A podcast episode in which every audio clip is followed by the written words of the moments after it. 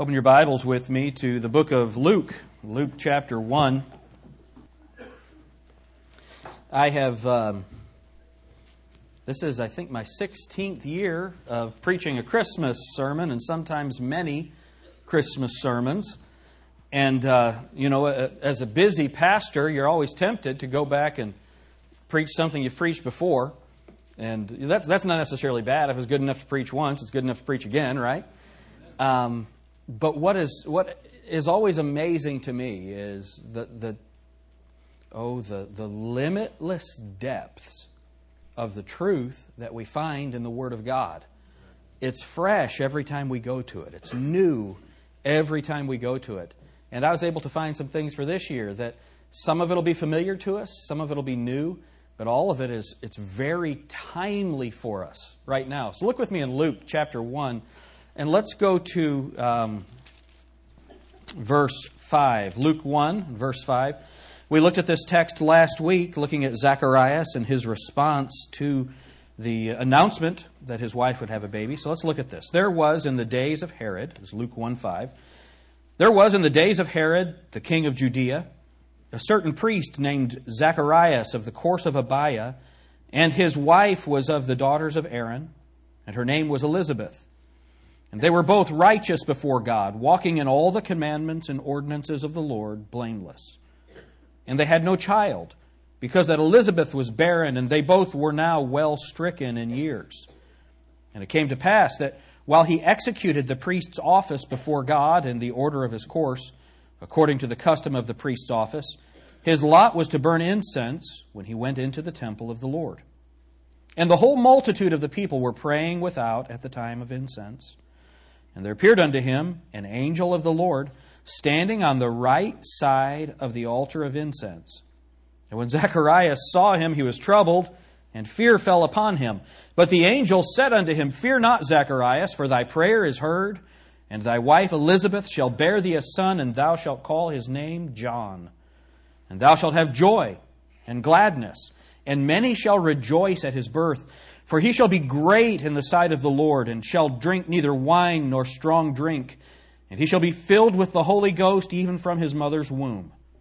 And many of the children of Israel shall turn to the to the and many of the children of Israel shall he turn to the Lord their God.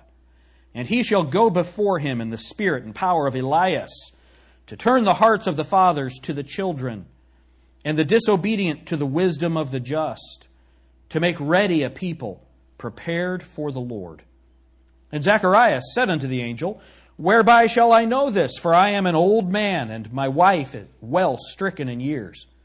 And the angel answering said unto him, I am Gabriel, that stand in the presence of God, and am sent to speak unto thee, and to show thee these glad tidings.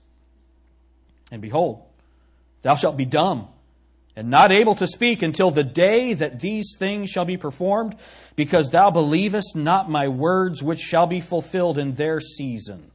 So here, he didn't believe, just questioned, how is this going to happen? And so the angel says, You're not going to be able to speak until your child is born. But in the meantime, here comes Mary. Mary finds out that she is with child of the Holy Ghost. And so she leaves and goes to be with her cousin Elizabeth and they're there. And so now imagine this. Imagine Zacharias, he's having to communicate on a tablet. He can't talk. And so for months he's talking to Mary. Tell me about this child. Tell me about the Christ child. Tell me about this baby that you're going to have, that my son will be the announcer, the forerunner of. Tell me about that. So now go over to Luke chapter 1, farther on in the chapter, and look at what it says in verse 57. Or verse 56, we'll see how long that Mary was there. and Mary abode with her about three months and returned to her own house. Now Elizabeth's full time came that she should be delivered, and she brought forth a son. And her neighbors and her cousins heard how the Lord had showed great mercy upon her, and they rejoiced with her. And it came to pass that on the eighth day they came to circumcise the child, and they called him Zacharias after the name of his father. And his mother answered and said, Not so he shall be called John. I just love that, that Elizabeth believed God. I love that, and she obeyed. Then look at verse 61. And they said unto her, There is none of that kindred that is called by his name, by this name. Isn't it interesting how many times it's our families that want to keep us from being obedient to the Lord? It's the people that love us. They think they're doing well for us, and yet they're trying to keep us from obeying God. That's interesting. But she kept on. And look at what it says in verse 62.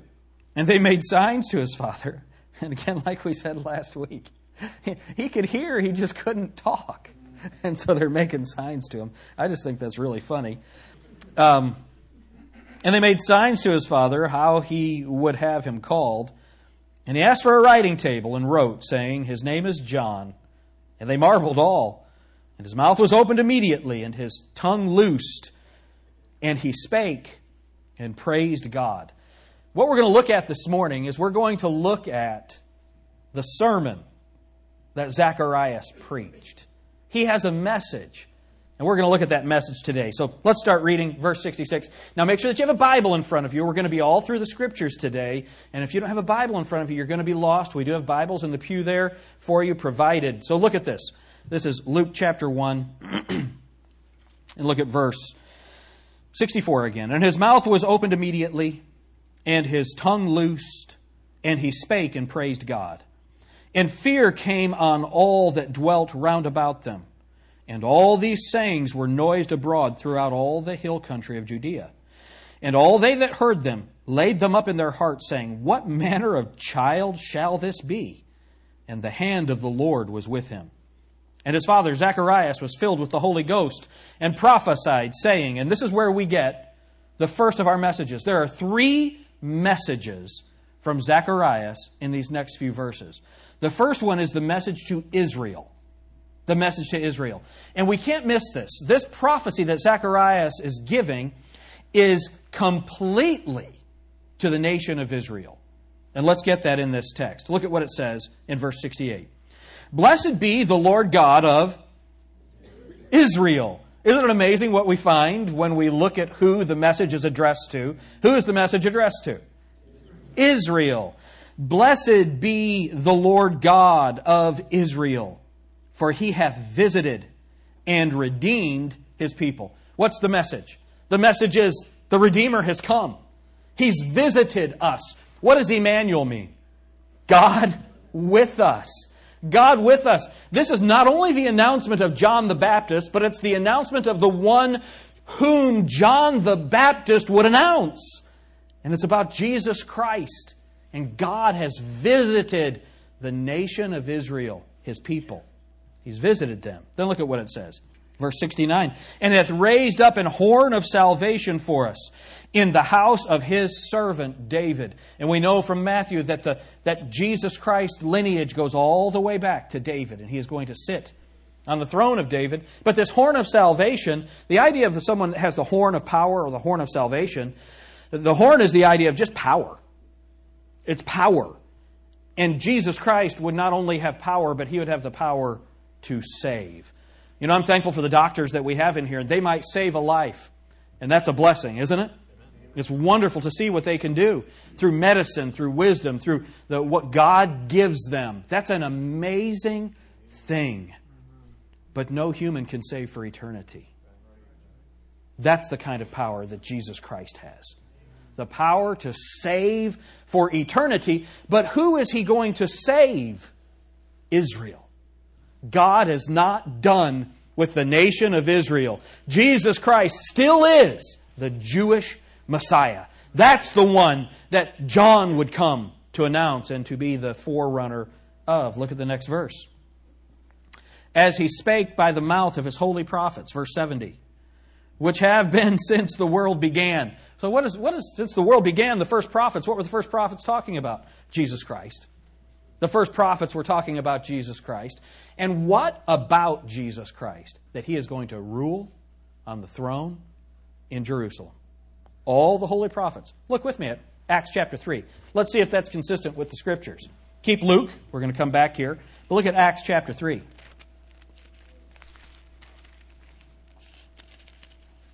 Look at verse 18. Look at verse 17 for the context.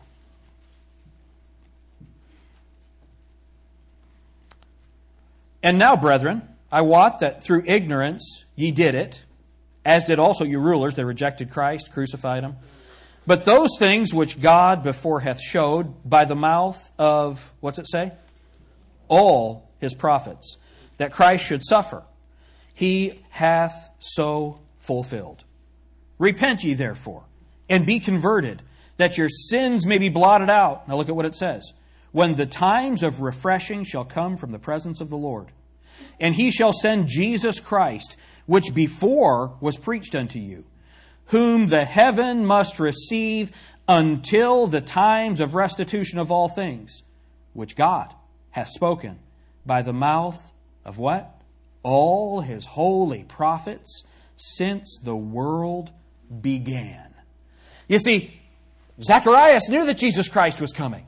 Zacharias knew that, that Jesus, the Messiah, was going to come and was going to rule because that's what they had been studying and that's what they had been taught. That's what they had been believing all of their lives. And now, he is the one. He joins the ranks of all the great prophets of the Old Testament to say the Messiah is coming. Now look at what it says. Verse 71 that we should be saved from our enemies and from the hand of all that hate us, to, to perform the mercy promised to our fathers. Now look at this. And to remember his holy covenant. And to remember his holy covenant. Here, here's the wonderful thing, folks. Everybody look up here at me for a minute. Every, I know that everybody's tired. It's Christmas season. I won't be long, I promise. But this is so important. Lock in on this. Jesus Christ keeps his promises. If God says he's going to do something, he will remember that. Keep your place in Luke 1. Go to Genesis chapter 17. Genesis chapter 17, verse 1.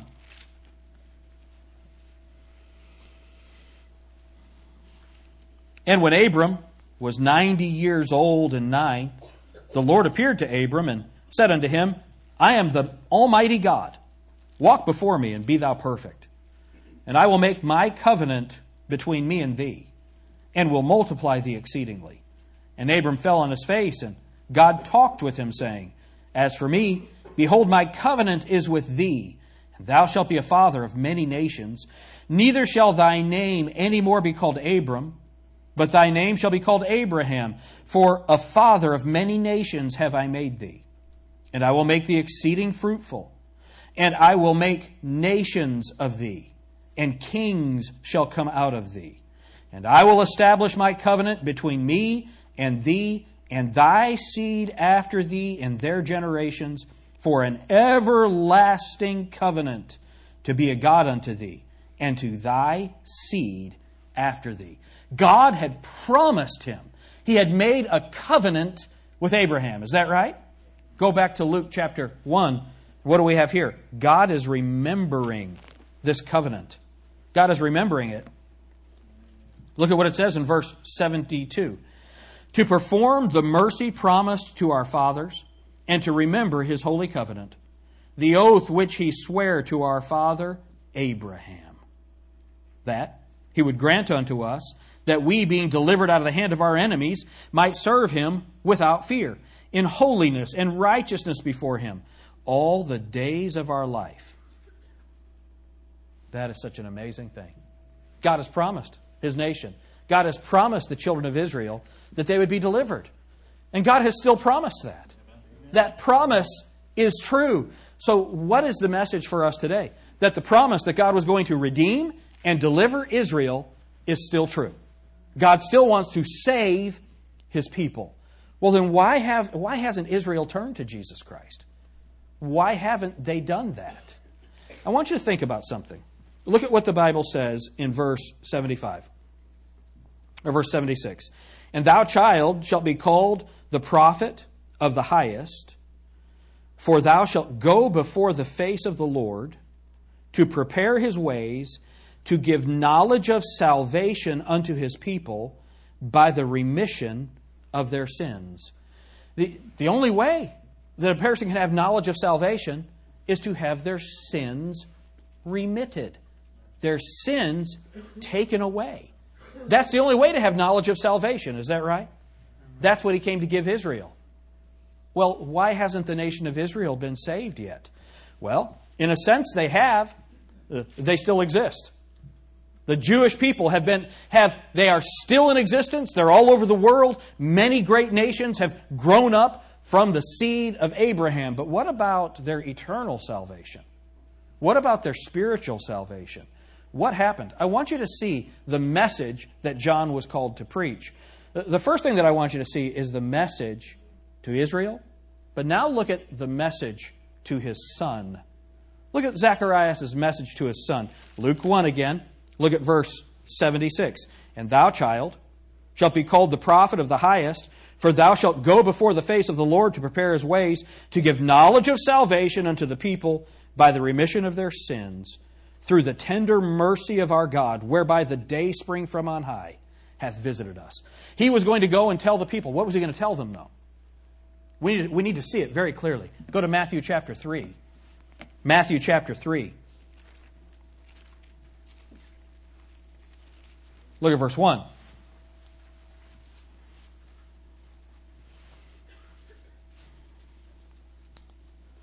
In those days came John the Baptist, preaching in the wilderness of Judea, and saying, Repent ye, for the kingdom of heaven is at hand. For this is he that was spoken of by the prophet Isaiah, saying, The voice of one crying in the wilderness, Prepare ye the way of the Lord, make his paths straight. And the same John had his raiment of camel's hair, and a leathern girdle about his loins, and his meat was locusts and wild honey. And he, he was just a dude, wasn't he? Then went out to him, look at what this says. Then went out to him Jerusalem and all Judea and all the region round about Jordan, and were baptized of him in Jordan, confessing their sins. Now look at what this says. But when he saw many of the Pharisees and Sadducees come to his baptism, he said unto them, O generation of vipers, who hath warned you to flee from the wrath to come? So, what is Jesus Christ, through his forerunner John, through the, the in the spirit of Elijah, what is he prophesying? There's wrath, the wrath of God is coming on Israel. The wrath of God is coming on this earth. It's going to be judged. Repent so you don't have to experience that wrath. Is that right? Look at Luke chapter 4. Luke chapter 4. Remember when Jesus Christ came, he came back to his own country, and he's preaching there in Nazareth, where he had grown up. Look at verse 16. Luke 4:16. And he came to Nazareth where he had been brought up, and as his custom was, he went into the synagogue on the Sabbath day and stood up for to read. And there was delivered unto him the book of the prophet Isaiah, and when he had opened the book, he found the place where it was written, The Spirit of the Lord is upon me, because he hath anointed me to preach the gospel to the poor. He hath sent me to heal the brokenhearted, to preach deliverance to the captives, and recovering of sight to the blind, to set at liberty them that are bruised, to preach the acceptable year of the Lord. And he closed the book. You see that? And he closed the book. Let's look at where he closed the book. All right? Let's look at where he closed the book. Go to Isaiah chapter 61.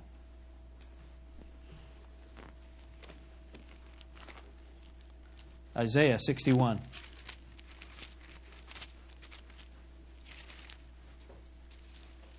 Look at verse 1. So, this is the passage Jesus Christ himself going into the synagogue where he was raised, preaching about himself. This is the verse that he reads. Look at what it says Isaiah 61 1. The Spirit of the Lord God is upon me, because the Lord hath anointed me to preach good tidings unto the meek. He hath sent me to bind up the brokenhearted, to proclaim liberty to the captives, and the opening of the prison to them that are bound to proclaim the acceptable year of the Lord. And he closed the book. Look at what would have happened if he had continued. And the day of the vengeance of our God. This was not the day of the vengeance of our God. Jesus Christ did not come to bring the vengeance of our God. He came to bring salvation with healing in his wings. Is that right? That's what he came to do. Go back to Luke 1. Look at the message.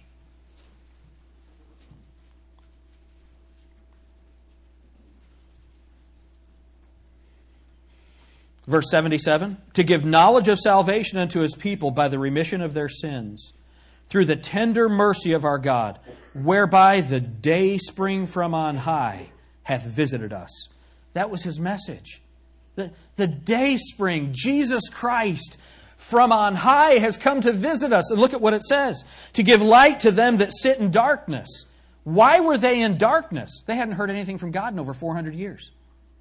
They hadn't heard anything. Look at what look at the last thing they heard. Go back to Malachi, last book in your Old Testament.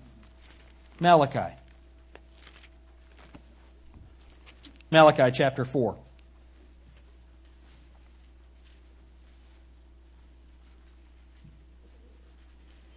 Malachi chapter 4. Look at verse 2. But unto you that fear my name shall the Sun of Righteousness arise with healing in his wings. That's the Messiah. That's Jesus Christ. He has come. That's the message that, that Zacharias couldn't wait to get out of his mouth. He had to prophesy about the Messiah that was coming. The message to Israel Messiah is here. The message to his son this is what you're going to tell them. But the problem is, Israel missed it. They missed it. Look at Luke chapter 19. Luke chapter 19.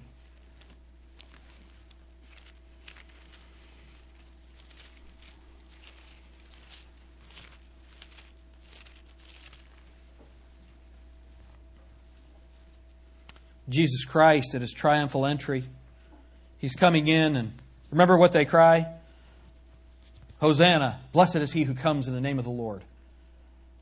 And they wanted a certain kind of Messiah, but they didn't want to come. They didn't want the righteous Jesus Christ to come. And look at what it says in verse 41. Luke 19, verse 41. And when he was come near, he beheld the city and wept over it, saying, If thou hadst known, even thou, at least in this thy day, the things which belong unto thy, what's it say? Peace. But now they are hid from thine eyes. For the day shall come upon thee that thine enemies shall cast a trench about thee, and compass thee round, and keep thee in on every side, and shall lay thee even with the ground, and thy children within thee. And they shall not leave in thee one stone upon another, because thou knewest not the time of thy visitation. They missed him. He came. Go back to Luke. Go back to Luke 1. Look at the message. Zacharias prophesied it. Verse 68 Blessed be the Lord God of Israel, for he hath what? Visited his people, and they missed the time of his visitation. Folks, the Bible says God will not always endure with man. The time is not always there when you have the opportunity to repent. And he went on. He just went on. Now he's not done with Israel. He's not done. But now what has he done? Go back to Luke again. The message to Israel.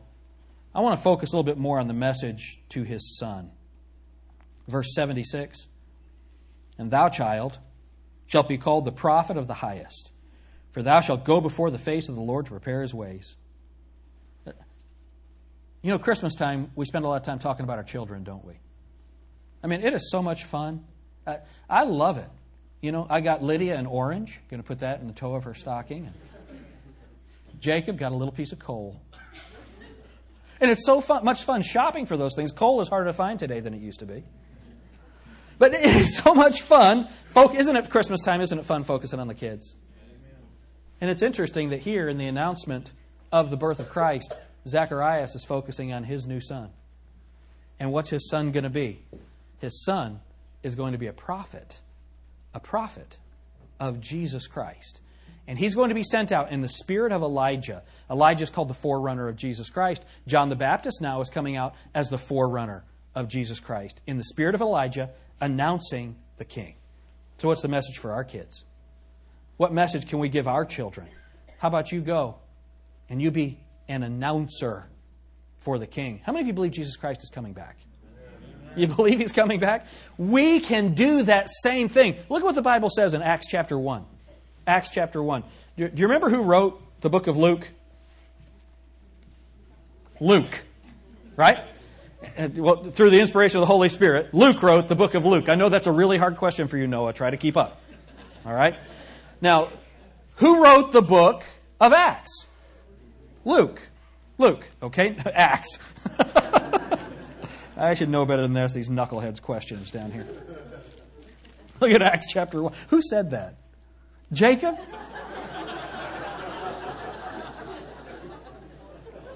I quit. I give up. Someone wants to take him home. Go ahead. Acts chapter 1. Acts.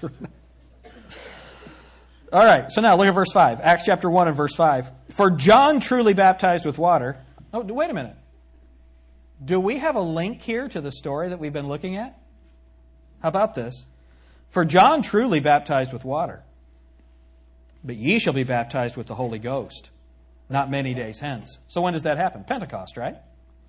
So what, what does he want them to do when they have the Holy Spirit? Look at verse 6. now remember, what, what was Zacharias prophesying? That the king was come to redeem his people and establish his kingdom. That's what Jesus Christ had come to do. That's what John was announcing. Repent, for the kingdom of heaven is at hand. Is that right? Matthew chapter 3, that's what it says.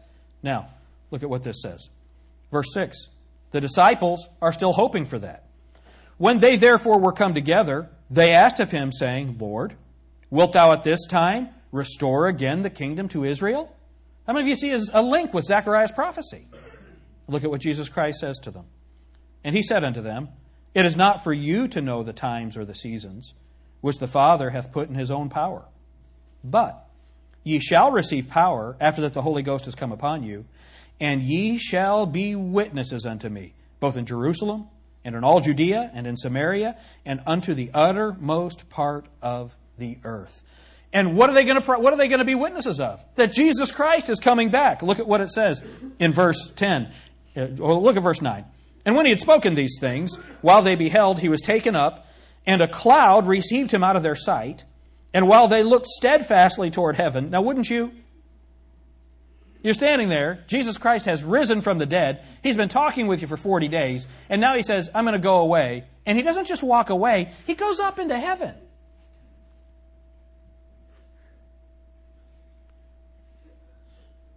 That's what they're doing. And apparently it was for a long time. Right? And then look at what it says. Verse 10. And while they looked steadfastly toward heaven, as he went up, Behold, two men stood by them in white apparel, which also said, Ye men of Galilee, why stand ye gazing up into heaven? This same Jesus which is taken up from you into heaven shall so come in like manner as ye have seen him go into heaven. He's coming back. We are witnesses. We, just as John went to announce the first coming of Jesus Christ in the spirit of Elias, we now go out in the spirit of the Holy Spirit of God to announce He's coming again. He didn't only come at Christmas, He's coming back again, and He wants to save you before He comes. Because when He comes, how does He come? How does He come?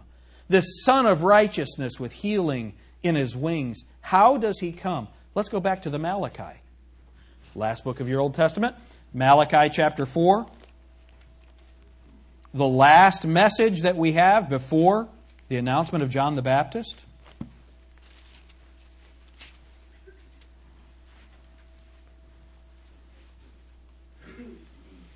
Look at what it says. Malachi chapter 4, verse 1. For behold, the day cometh that shall burn as an oven, and all the proud Yea, and all that do wickedly shall be stubble. And the day that cometh shall burn them up, saith the Lord of hosts, that it shall leave them neither root nor branch. This is not the typical verse in a Christmas sermon, is it? Because the, the world doesn't know why Jesus Christ came. They don't know why he came. He didn't come to do a Coke commercial. He came to bring salvation. Why? Because he's going to come to bring judgment. You see, to proclaim the acceptable year of the Lord, and he closed the book, that doesn't mean the book's ended. It means he has delayed the day of the vengeance of our God. Let's look at what that day looks like. Verse, verse 2, Malachi 4 2. But unto you that fear my name shall the Sun of Righteousness arise with healing in his wings. Why? Why does he have healing in his wings? Because he's just destroyed the world. Two thirds of the nation of Israel are killed. A third of the men, more than half the population of the world, are killed.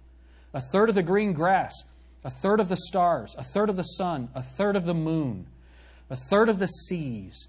The, the rivers are turned to blood. The stars have been shaken as a, as a fig tree shakes her untimely figs. That's what's happened. And so now he's rising with healing in his wings. Look at what it says. And ye shall tread down the wicked, for they shall be ashes under the soles of your feet in the day that I shall do this, saith the Lord of hosts. I want you to think about something. Go back to, let's read this last verse. Verse 3 again. And ye shall tread down the wicked for they shall be ashes under the soles of your feet in the day that I shall do this, saith the Lord of hosts. Go back to Luke 1.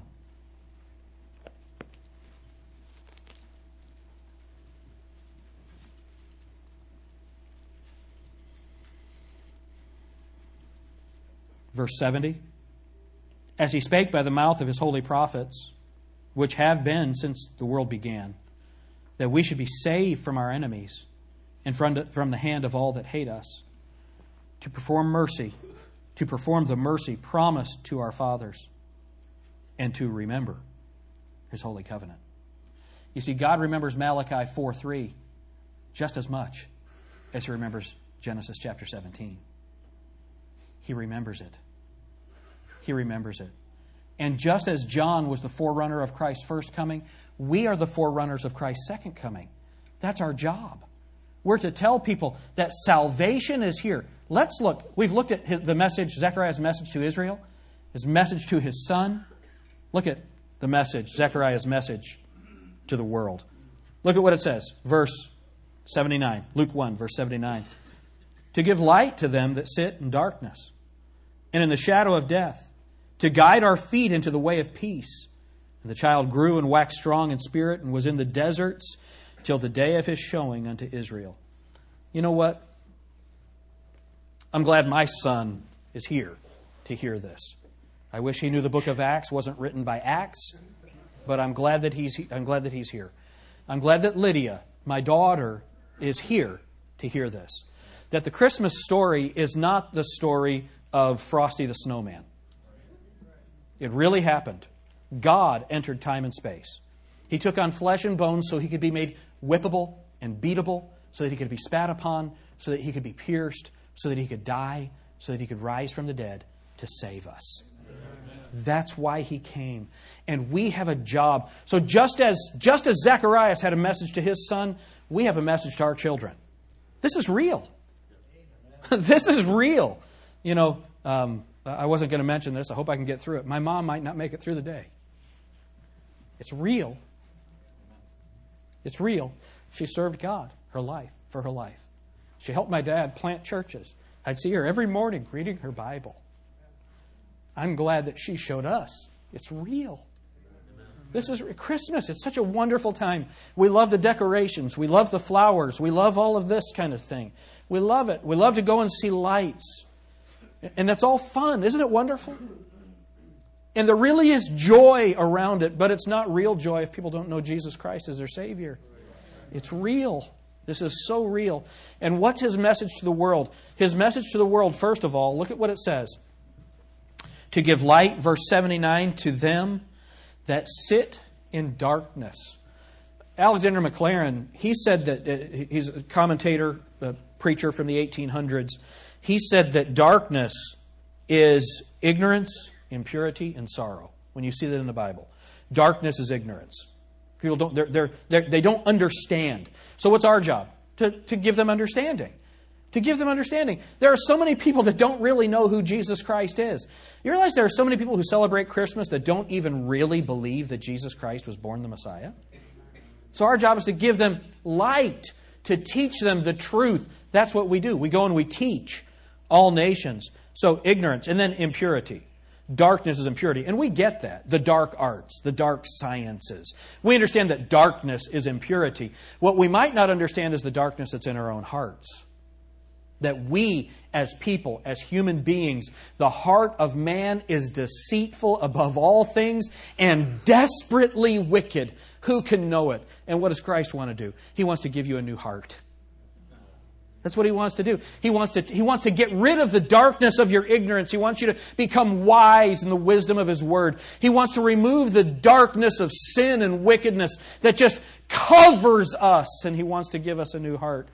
And then the darkness of sorrow the darkness of sorrow. You know, the Bible says that we should sorrow not as those which have no hope. You know, I don't know how people, and, and you know, some of you have lost brothers and sisters recently, aunts and uncles, moms and dads, little children. I don't know how people go through these things without knowing the Lord Jesus Christ, without knowing His hope, without knowing what the future holds. That's darkness. But we're not in darkness. Jesus Christ said, I'm the light of the world. Amen? The, the Bible talks about John. He says he was not that light, but came to bear witness of that light. And who was that light? Jesus Christ. In him was light. And the light was the light of men. In him is no darkness at all, nor shadow of turning. That's the light that we have. We have light. We have hope. That's what Christmas is. That's the message of John to the world. Now look at what this says to give light to them that sit in darkness and in the shadow of death. You realize that we all live in the shadow of death? All of us. Merry Christmas, you're going to die soon. yeah, for some people that's better than others, right? Look, all of us are going to die. What is life? It's but a vapor that appeareth for a little time, and then vanisheth away. Boast not thyself of tomorrow, for thou knowest not what a day may bring forth. But you know what we can know? We can know that our sins are forgiven. We can know that we have eternal life. We can know that we have an eternity with Jesus Christ. And we can know that we're going to rule and reign and be priests and kings with Him on this earth. And that's exactly what the Bible says. And we're going to walk over the ashes of the enemies of God. You might be here and say, I don't, I don't want to worship a God like that. He's the only one you can worship. Maybe we need to adjust our opinion of what God should be. That's the God that John came to announce. Then look at what it says to give light to them that sit in darkness. Oh, uh, you see that? That sit in darkness? Do you see that? That sit in darkness. Why are they sitting in darkness? Because when it's pitch black, that's all you can do. You can't move. Now, understand that people are doing all kinds of religious things to get out of the darkness. Isn't that right? They'll, they'll get baptized, they'll give money to the church, they'll try and be good, they'll feed the poor, they'll do all these things. And what are they doing? It's as if they are just sitting in the darkness. Because there's only one way to get out of the darkness, and that's for the true light to come. And that light comes through the knowledge of the Son of God, Jesus Christ. Isn't that wonderful? I want to read something to you that Maclaren said that's so good. Listen, he said this Now, darkness, all the world over, is the emblem of three things ignorance, impurity, sorrow. And all men who are rent away from Jesus Christ or on whom his beams are not yet fallen, this text tells us have that triple curse lying on them. That's true, right? Now listen to how he finishes this message. This is a little longer reading than I would normally do, but it, it's worth it. There's only one way of peace, and that is to follow his beams and to be directed by his preceding us. Then we shall realize the most indispensable of all the conditions of peace. Christ brings you and me the reconciliation which, put, which puts us at peace with God, which is the foundation of all other tranquility. Peace with God is the only way to be truly peaceful. Now, listen to what he says. Um, let me skip this down. It says, The way of wisdom is a path of pleasantness and a way of peace. Only they who walk in Christ's footsteps have quiet hearts and are at amity with God, in concord with themselves, listen, friends of mankind, and at peace with circumstances. There is no strife within, no strained relations or hostile alienation to God, no gnawing unrest of unsatisfied desires, no pricks of accusing conscience. For the man who puts his hand into Christ's hand and says, Order thou my footsteps by thy word. Where thou goest, I will go, and what thou commandest, I will do. Brother, put thy hand out from the darkness and clasp his, and the darkness shall be light about thee. And he will fulfill his own promise when he said, I am the light of the world. He that followeth me shall not walk in darkness, but shall have the light of life. Uh, as I was lying in bed last night, you know, the calls were coming in all night. And I was thinking, you know, I wish I'd gone up and seen my mom sooner. I wish I'd spent more time. I wish I'd had the kids there more. How many of you have been through those same things? And so I had that in my mind. And uh, one of the things that I don't want to live a life of regret. Would you all agree with that? I don't want to live a life of regret. And so I got up this morning and I was reading Maclaren. um, have him on my iPad. Isn't technology wonderful? So I was reading Maclaren and I read what I just read you. So last night, as I was lying in bed, I was thinking about some of those regrets. And so listen to the peace that God gives all of us who experience those things. Listen to what he says.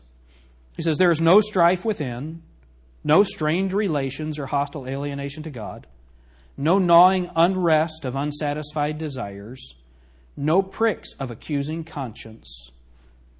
Why? Because Christ Christ has cleansed all of that.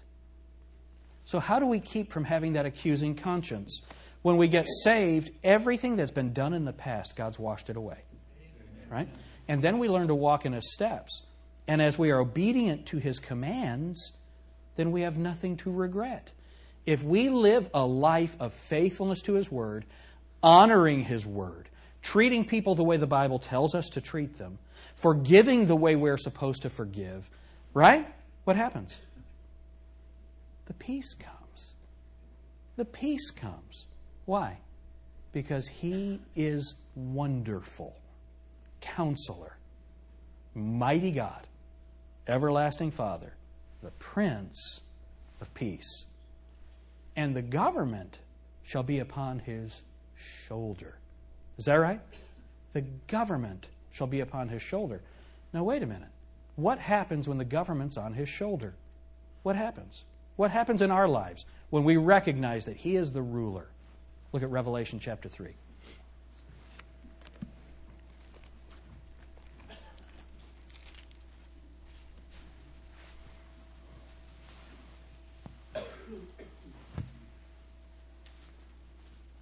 Look at verse 7. And to the angel of the church in Philadelphia, write These things saith he that is holy, he that is true, he that hath the key of David. What is that? It's talking about Jesus Christ. He has the key of David. Keep your place here in Revelation. Go to Isaiah chapter 22. Isaiah 22, verse 22.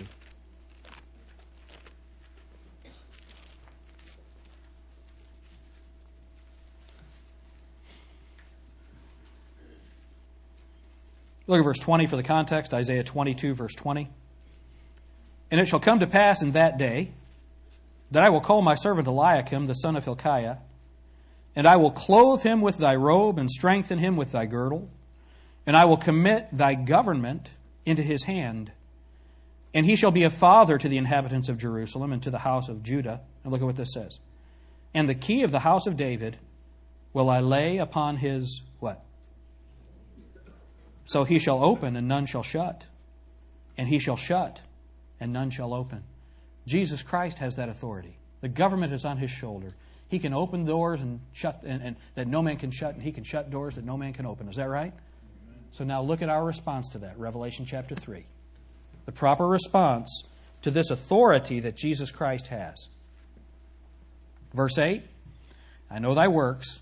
Behold, I have set before thee an open door, and no man can shut it. For thou hast a little strength, and hast kept my word, and hast not denied my name. What is our message? Jesus Christ has come. He's wonderful. He's counselor. He's mighty God. He's the everlasting Father. He's the Prince of Peace. Government shall be on his shoulder. But for us who bow down before him and call him Lord, he already has that authority in our lives.